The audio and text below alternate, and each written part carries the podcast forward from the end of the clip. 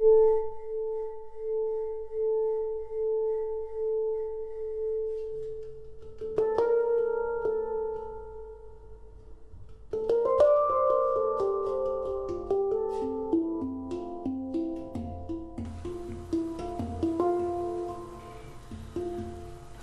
و شبها در چرخش پرشتاب خود مرا میچرخاند و در مارپیچ زندگی پیش می‌برد.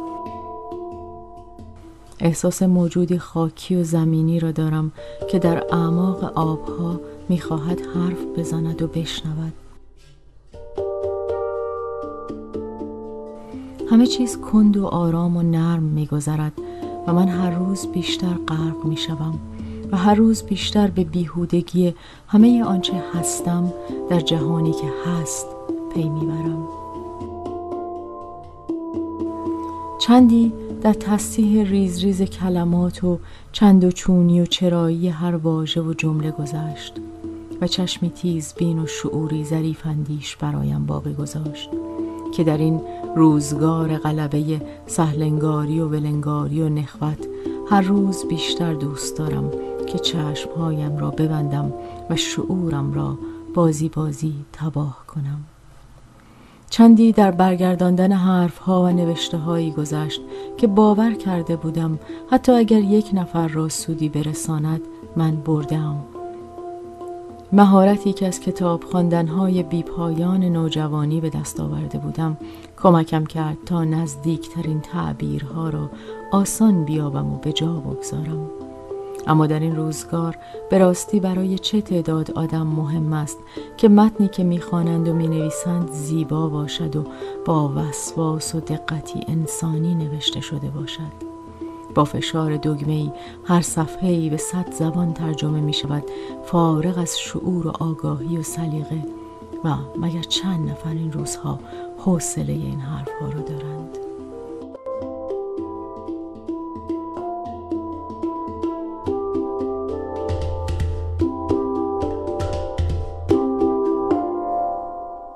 چندی هم دوره افتادم تا طبیعت ایران را با همان قداستی که از کودکی و در سفرها و کوهنوردی های همپای پدر در ذهنم حک شده بود به مشتاقان نشان دهم.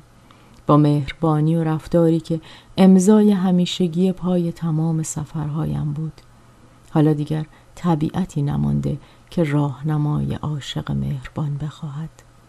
در طول عمرم هر روز طبیعت این سرزمین به بهانه و دلیلی تاراج شد و آنچه مانده هم در شبیخون این همه راهنمای کارکشته بیره که لشکر لجام گسیخته لذت جویان را وقت و بی وقت به جان آن میاندازند و در زیر تعفن این سبوعیت جاری از دست خواهد رفت.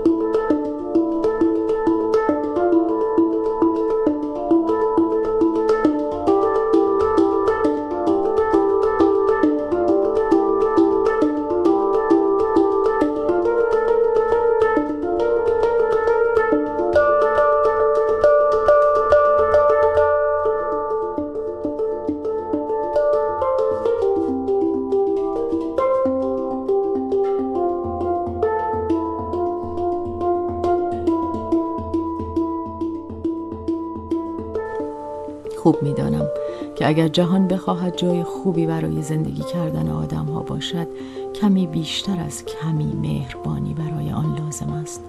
اما در کدام گزینش شغلی در تمام دنیا دیده اید که مهربانی هم ارزشی داشته باشد؟ روزهایم در سکوت و تماشا میگذرد و قلبی که مهربانی را از دریچه لبخندی یا حروف بیجانی یا لحظه تصویری به جهان پیرامونش می بخشد و هنوز ابلهانه خیال می کند جهان جای بهتری برای زندگی انسان خواهد شد. هجدهم شهریور 1389